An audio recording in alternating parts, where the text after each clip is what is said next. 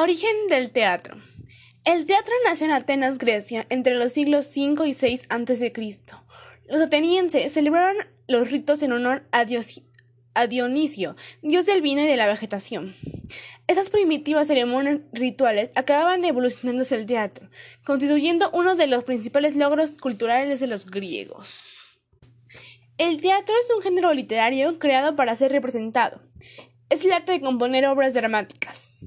Las artes escénicas tratan de todo lo relativo a la escritura, la interpretación, la producción, los vestuarios y los escenarios. Tiene su origen en las danzas realizadas por el hombre primitivo alrededor del fuego. Estas escenas tuvieron repercusión en China, Japón e India. En la coronación de los faraones se hacían representaciones teatrales simbólicas. En Grecia nació el edificio público destinado a la representación.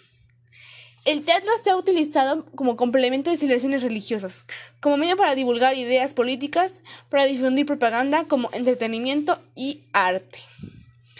También se le conoce al teatro como el oficio donde se representan las obras dramáticas. Una representación teatral consta de dos principales elementos, que son los actores y el público.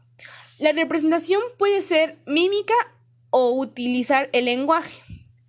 Los personajes no tienen que siempre ser seres humanos.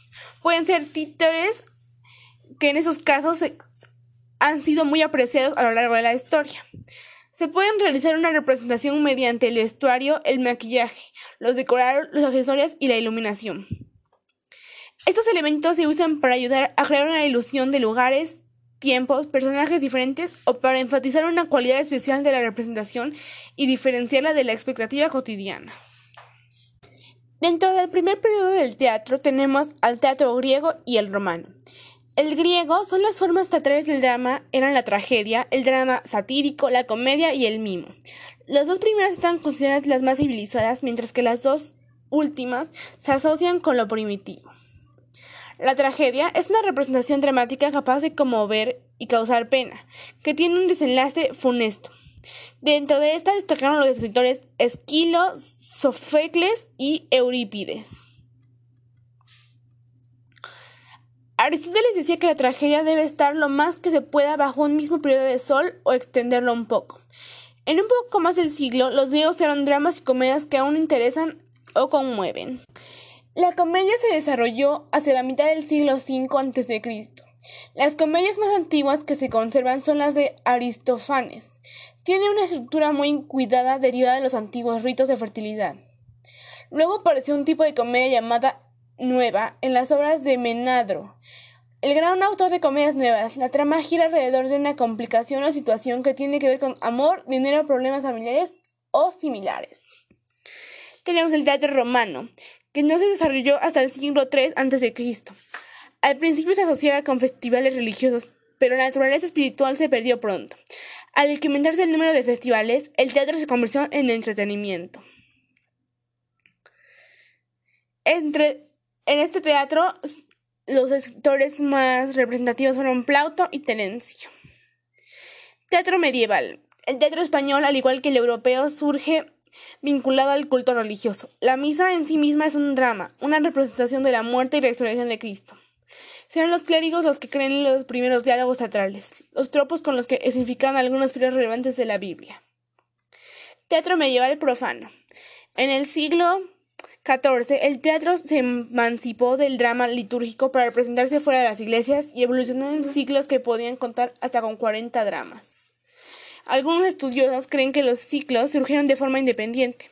Eran producidos por toda una comunidad cada cuatro o cinco años. Dentro de esas representaciones se podían durar hasta de dos días hasta un mes.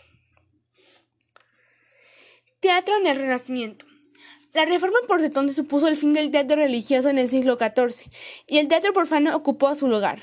Aunque los autos y los siglos parecían estar muy lejos de los dramas de Shakespeare y Molière, los temas de la Baja Edad Media, el giro hacia el tema de los más laicos y preocupaciones más temporales, la reaparición de lo cómico y lo grotesco contribuyeron a la nueva forma de hacer teatro. Después de esto se fueron creando tipos de teatro, como el teatro neoclásico, la creación de la ópera, la comedia del arte, desarrollo del teatro francés, el teatro isabelino inglés y de la restauración, el teatro español del siglo de oro, que este acota uno de los periodos más fértiles de la dramática universal, si bien la propia forma de dominar esta época ha sido conflictada de unos países a otros. Tenemos el teatro del siglo XVIII, el teatro del siglo XIX, que a lo largo de este se fueron con ciertas ideas filosóficas, fueron tomando forma y finalmente acabaron fusionándose y cuajando a principios del siglo XIX en un movimiento llamado romanticismo. El teatro romántico. El romanticismo apareció en Alemania, un país con poca tradición teatral antes del siglo XVIII. Alrededor de 1820, el romanticismo dominaba el teatro en la mayor parte de Europa. El teatro romántico español buscó la inspiración en los temas medievales y presenta un héroe individual dominado por las pasiones. Se recuperan las formas y estructuras del teatro del siglo de oro. Después de esto se crea el melodrama, el teatro burgués, el naturalismo y la crítica social. Después de esto aparece el es la aparición del director. Que es, el, naturalismo es el responsable de esto, ya que la figura del director moderno.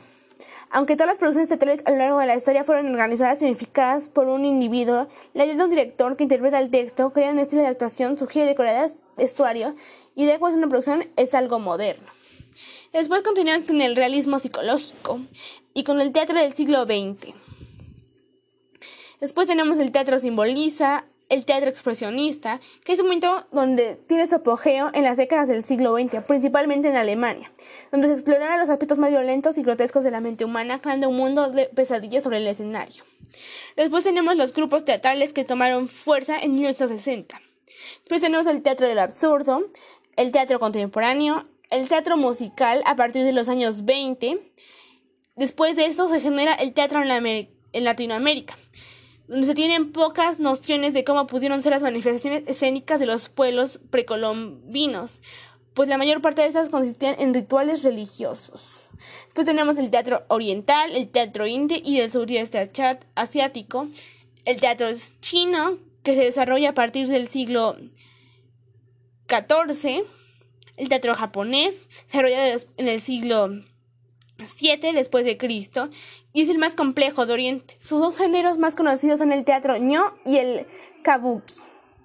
No, el teatro clásico japonés es estilizado y está relacionado con el budismo zen.